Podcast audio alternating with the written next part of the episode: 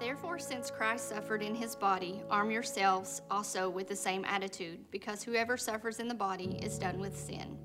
As a result, they do not live the rest of their earthly lives for evil human desires, but rather for the will of God. For you have spent enough time in the past doing what pagans choose to do, living in debauchery, lust, drunkenness, orgies, carousing, and detestable idolatry. They are surprised that you do not join them in their reckless, wild living, and they heap abuse on you. But they will have to give account to him who is ready to judge the living and the dead. For this is the reason the gospel was preached even to those who are now dead, so that they might be judged according to human standards in regard to the body, but live according to God in regard to the spirit. The end of all things is near. Therefore, be alert and of sober mind, so that you may pray. Above all, love each other deeply, because love covers a multitude of sins. Offer hospitality to one another without grumbling. Each of you should use whatever gift you have received to serve others as faithful stewards of God's grace in its various forms. If anyone speaks, they should do so as one who speaks the very words of God. If anyone serves, they should do so with the strength God provides, so that in all things God may be praised through Jesus Christ. To him be the glory and the power forever and ever. Amen.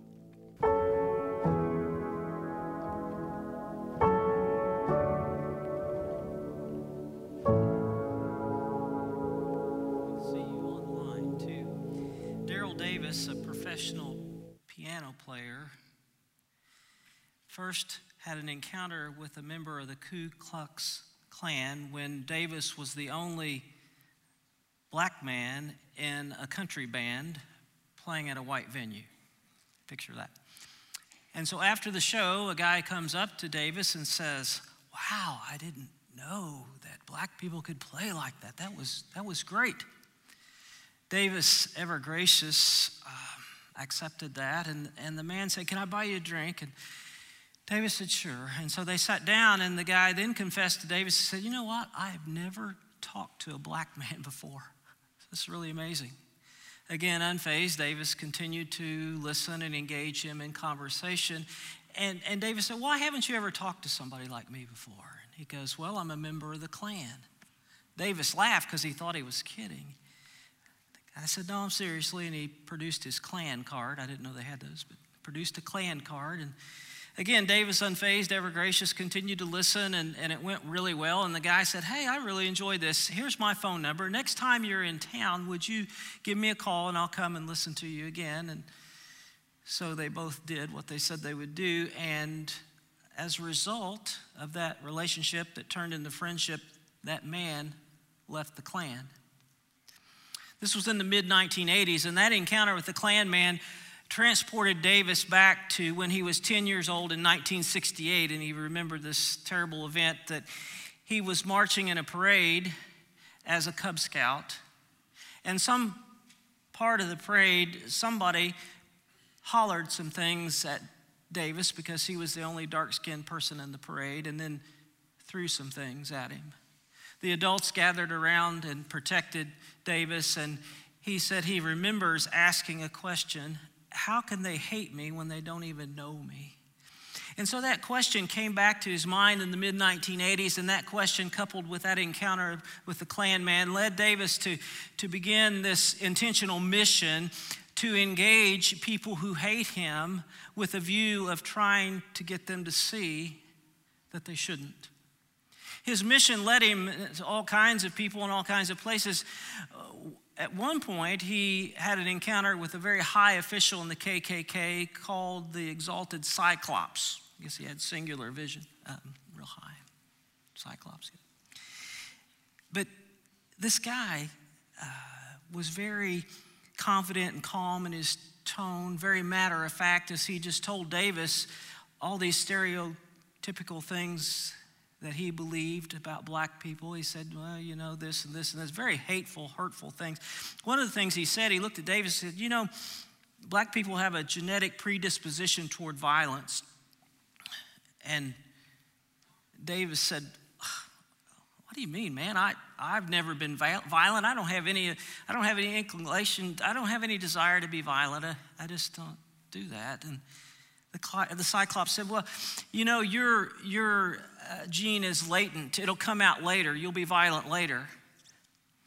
Again, unfazed and ever gracious, the Davis man said, Well, hey, listen, can you name for me three black serial killers? And the Cyclops said, Well, uh, no, I can't think of any.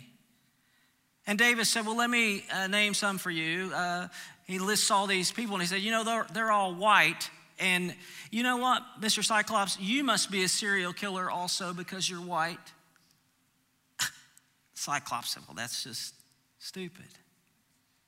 And Davis said, No, I mean, your, your serial killer gene must be late and it'll come out later. You just don't recognize it. And the Cyclops says, Yeah, this is really stupid. And Davis said, You know what? I agree with you totally. That's really stupid what I said, but it's no more stupid than what you said about me.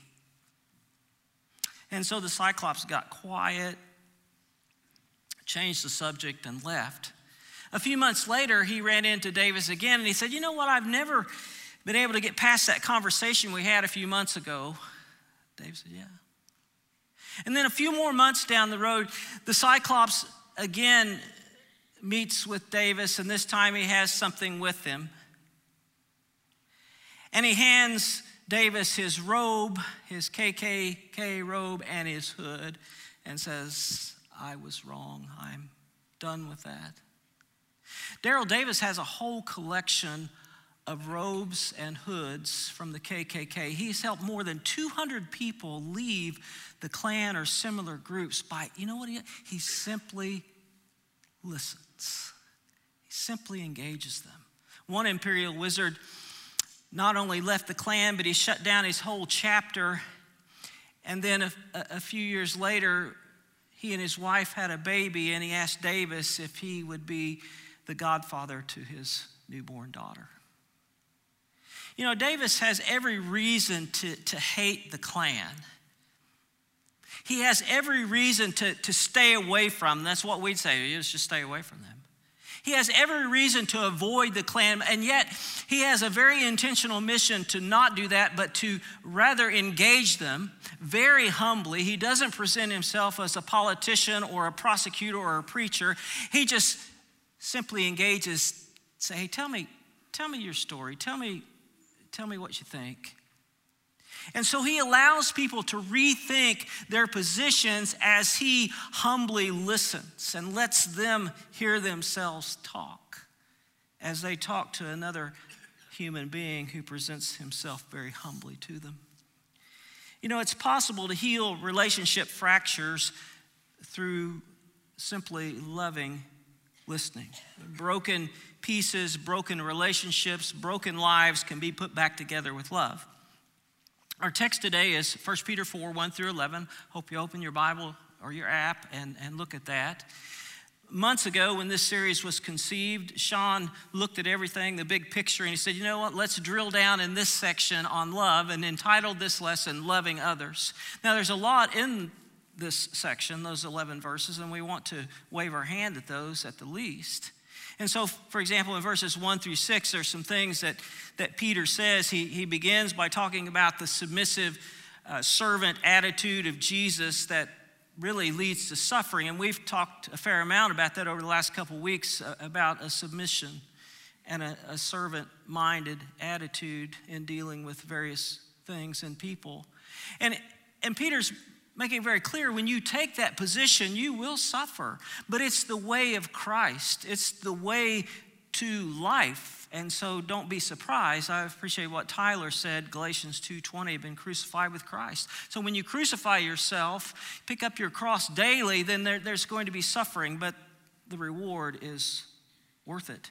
Peter says that we should be focused on pleasing God and not pleasing our fleshly desires through wild and reckless living. He talks about how some of them in the past have lived in debauchery, lust, drunkenness, orgies, carousing, and detestable idolatry. And he says, You don't want to do that because judgment awaits those who live that way. And, and he says, I know you no longer live that way. Don't be tempted to go back that way. You've been forgiven of that past. You've been forgiven because you saw the gospel of Jesus Christ. You, you believed it, you received it. You saw that you were estranged, that you were separated from God and He loved you anyway, and that love compelled you to respond to the death, burial, and resurrection of Jesus by reenacting it in the waters of baptism. You died to sin, you're buried in water, you're raised up out of the water to live a new life that's now empowered by the Spirit of God. And he says that's the way to do it. And then a little later in the text, verses 10 and 11, Peter says that we should use the gifts that God has given us to serve other people. The gifts and the service that come from those gifts are demonstrations of God's grace. God's grace is not passive, it's active. God's grace uh, extends out to people, inviting them to receive it because they can't achieve it. It's active. And he says, The grace that you receive from me is now to be active in your life and not passive. You are to extend it to others through service. And you may end up serving people who do not deserve to be served. Peter provides a couple examples of how to use your gift of grace. He talks about words and actions. He says this If anyone speaks, they should do so as one who speaks the very words of God. If anyone serves, they should do so with the strength that God provides. And here's the key to all of it the key to everything so that in all things God may be praised through Jesus Christ. To him be the glory and the power forever and ever. Amen. Now, before we move on, I want to point you to something on our website socc.org slash online. We put a thing up there this week, Emily did, where you can take a little assessment, a little inventory about how you might be gifted spiritually. It's a guide, it's, it's not definitive, but, but it's a helpful tool, and it will give you results immediately, tell you exactly what they think you have to offer the kingdom of God. Now, don't do it now. We got people watching. If, if they see you doing it, they're going to take your phone away from you. Just kidding. But you can do that later. You know, grace is an interesting thing. We talk a lot about it, but we don't usually talk about it in the sense of uh, gifts and, and serving others. We talk about it in other ways. And of course, there's more to it than what Peter says, and he knows that. Grace is something that we don't want to cheapen. Uh, we don't want to misuse by wild and reckless living. You know, Titus might call Peter up and say, Hey, let me help you out here a little bit. I've got, I've got a concise way of saying what you're saying in this whole section. Okay, Titus, what do you have to say? Well, he has this to say in chapter 2 of Titus For the grace of God has appeared that offers salvation to all people. It teaches us to say no. That's what Peter's talking about. It teaches us to say no to ungodliness and worldly passions and to live self controlled, upright, and godly lives in the present age while we wait for the blessed hope, which Peter talks about a lot the appearing of the glory of our great God and Savior Jesus Christ we often define grace as unmerited favor. You know, you just you can't you can't earn it, you can't achieve it, so you simply have to receive it. And grace is inseparably tied to the love of God.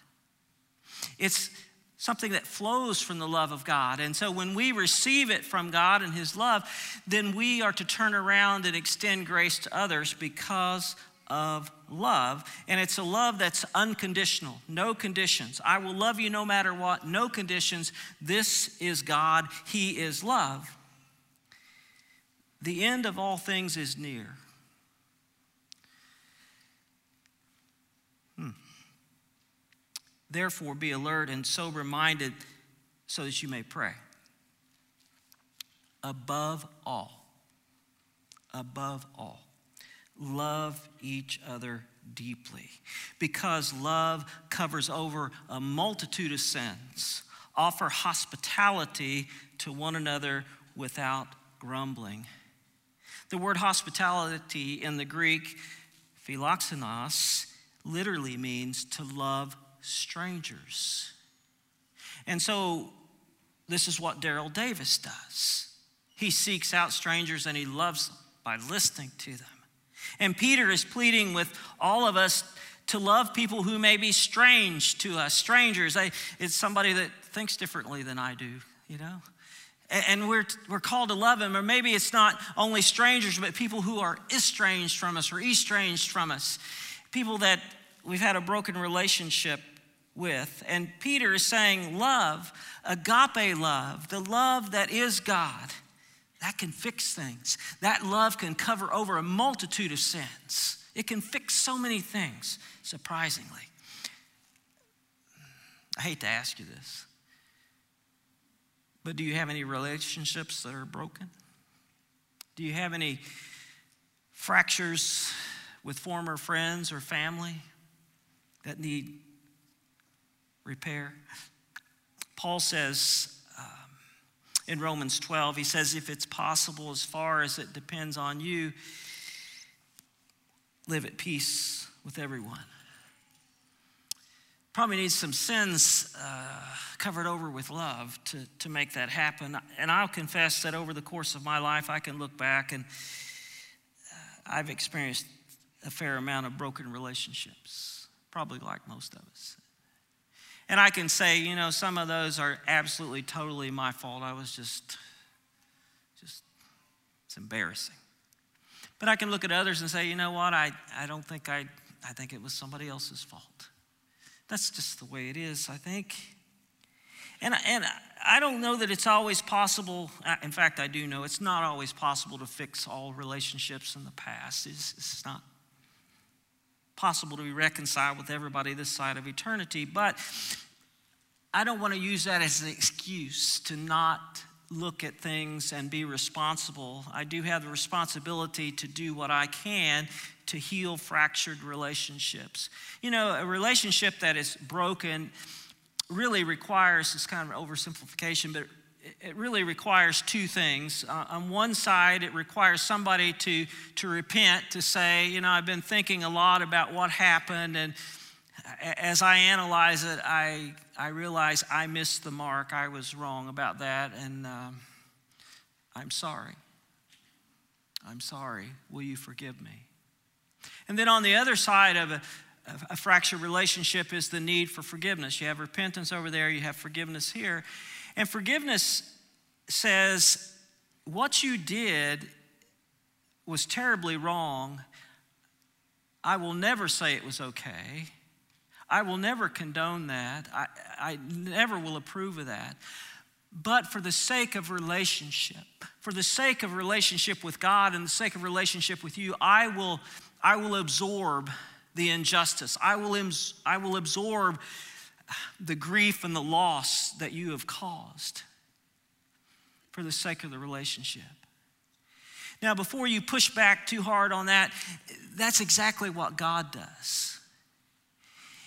While we are still enemies, Christ died for us. So he looks at us and says, What you're doing is not right. I never will approve of that. I could never condone that. But for the sake of relationship, for the sake of allowing you to be in my life, I will absorb the loss. I will take the injustice. I will, I will just take it.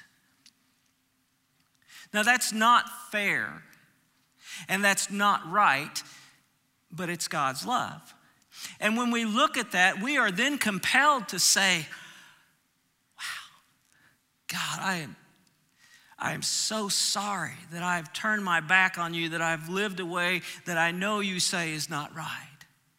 I want to turn to you. I want to repent. Please forgive me. And he says, Welcome home. Welcome home. Above all, love each other deeply because love covers over a multitude of sins. Over the last couple weeks, I try to practice what I preach. That's why I don't preach a lot of things. Um, but let's get well, yeah, true. But this one, it's like okay. To look back over and say, okay, you know, last few years, try to analyze things and, and say, okay, there's that one, that's okay. I don't want to run into him Walmart, but we're okay, you know. And this one, yeah, yeah, yeah. But there was one, there was one that I thought, ah, on paper we should be good, but the last couple times I've seen him, he's just not been very, he's been cold. Could tell he's just not right. So uh, it was scary. I didn't want to do it, but I wrote him a note saying, hey, thinking about you, praying for you. And I just want to say if there's something if there's something undone from my end about our relationship, just let me know and I'll, I'll do what I can because I, I don't, I want to make sure. And he, I could see the little three dots. He was writing back immediately, which just kind of terrified me because I thought he's going to probably blast me. I don't want anything to do with you. You know what? He said, hey, hey man, thanks for reaching out. COVID's been really hard. I may have had a lot of time to think. And then he goes on to confess some things that he'd never confessed to me before about our relationship. And it's like, wow. I would love to run into him now. I'd love to see him again, and I probably will sometime. COVID destroyed a lot of relationships, and a lot of them were broken before that. But I just wonder, and this is your challenge today, I wonder if you can just spend some time in prayer thinking about okay, is there somebody that I need to reach out to this day or this week to, to see what I can do to fix things? In the late 15th century, Ashikaga Yoshimasa, a, a Japanese shogun, had this favorite bowl that he imported from China. It's very, very expensive, and he loved it dearly. One day he dropped it, and it broke into several pieces. He was devastated. And so he said, You know what? I think I'll send it back to China. Maybe they can fix it somehow. You know, maybe they can repair it. So he does, and they send it back a few weeks later, and he opens the box and he looks in, and he's just really disappointed because the repair was, I don't know, it was just really ugly, really rough. So he goes to his country's craftsman, Yoshimasa does, and he says, Do better. And so they come back with this broken piece, and they had repaired the bowl in a very surprising way. Instead of trying to put it back together in ways that hid the lines of fracture, they actually highlighted them. They used resin and they topped it with gold to highlight the fractures. It seemed to highlight the brokenness, giving it a new beautiful identity from its broken past. And this is the birth of an art form called kintsugi. And kintsugi literally means golden joinery. Broken pieces are put back together with golden seams, and the finished product becomes a work of art. It acknowledges the history of the broken thing while celebrating its renewal. The past is noticed and embraced, not denied, and the golden seams are all noticeable and traceable. And somehow the brokenness enhances the beauty of the restoration, inviting admiration and even inspiration. Kintsugi is more than a artistic form of repair, though. It it's, becomes a metaphor for living and loving. It's a voice of dissent in a, in a culture and a world that says, you know, if it's broken, and you can't fix it quickly and fix it in a way that you can't tell, then throw it away. And we do that to things, but we also, I think we do that with relationships. Ah, you know, if I can't, if I can't, if it's not a quick, easy fix that kind of just patches over everything, just, ah, just forget it. Find a new friend. What would happen if, if instead of discarding relationships and living with fractures and living with factions and brokenness, we did the hard work of trying to put relationships back together, invoking the power of God's love, which then brings forth grace and mercy and forgiveness. What if we work to create something beautiful out of the past that's been broken, allowing the past fractures to be put back together with the golden seam of God's love that then brings glory to Him to say, hey, it's a God thing that we're friends again. I wonder, wonder what that would look like. You know, it's what God does, it's what He does for us. You know, love is risky. C.S. Lewis says some things, and it's risky because you don't know what you're going to get back when you extend love to someone. Lewis writes To love at all is to be vulnerable love anything, and your heart will be wrung and possibly broken. If you want to make sure of keeping it intact, you must give it to no one, not even an animal. Wrap it carefully around with hobbies and little luxuries. Avoid all entanglements. Lock it up safe in the casket or coffin of your selfishness. But in that casket, safe, dark, motionless, airless, it will change. It will not be broken. It will become unbreakable, impenetrable, irredeemable. To love is to be vulnerable. Now, Peter, I just love to think about Peter writing this little letter here. He knows all about broken relationships. He broke his with Jesus in a most dramatic way. I don't know the man. I don't know the man. Yet Jesus seeks him after the resurrection, finds him, listens to him, listens to his heart, and restores him with a love that covers over a multitude of terrible sins. Read John 21. And now, this golden seam of love permeates Peter's life, and he pleads with people, including you and I, to just love each other, to love deeply. Just love. And there's a sense of urgency in his writing. He, he believes the end is near. And it's a good question Is the end near? It seems like it to me, but what do I know? I don't really know. But what if it is? Are you ready? Are you ready? Peter says we need to be alert, we need to be ready, we need to be in prayer.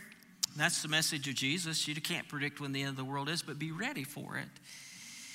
It could end at any moment, and, and I have no guarantees of another breath, and neither do you. And so it's important that we keep our relationship with God uh, pure and, and right. And then He would say, make sure you keep your relationships with each other the same because you just don't know. You just don't know. So I encourage you as we get ready to leave to heal the relationships that you can. Even if, if you know it's going to do more harm than good to contact somebody, don't do it. But do your part unilaterally. Repent, forgive, whatever. Just do your part, and that will be good.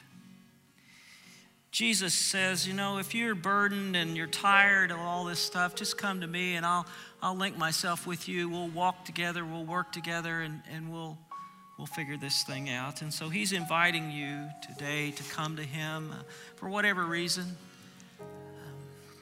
And He's inviting you to, to partner with Him to fix those relationships with the love that He's demonstrated so beautifully on the cross. Would you stand, please? Let's pray. Father, we thank you for another day. And God, it's so hard uh, to love at times. Some people make it so hard. And yet, we make it hard for you to love us, and you love us anyway so we have this new identity, and you tell us who we are as your beloved children. And God, as, as your beloved children, we want to love each other. And so give us the courage this week to reach out and to love each other.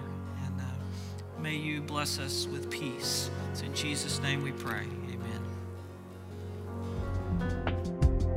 Thank you for watching this message from Sherwood Oaks Christian Church.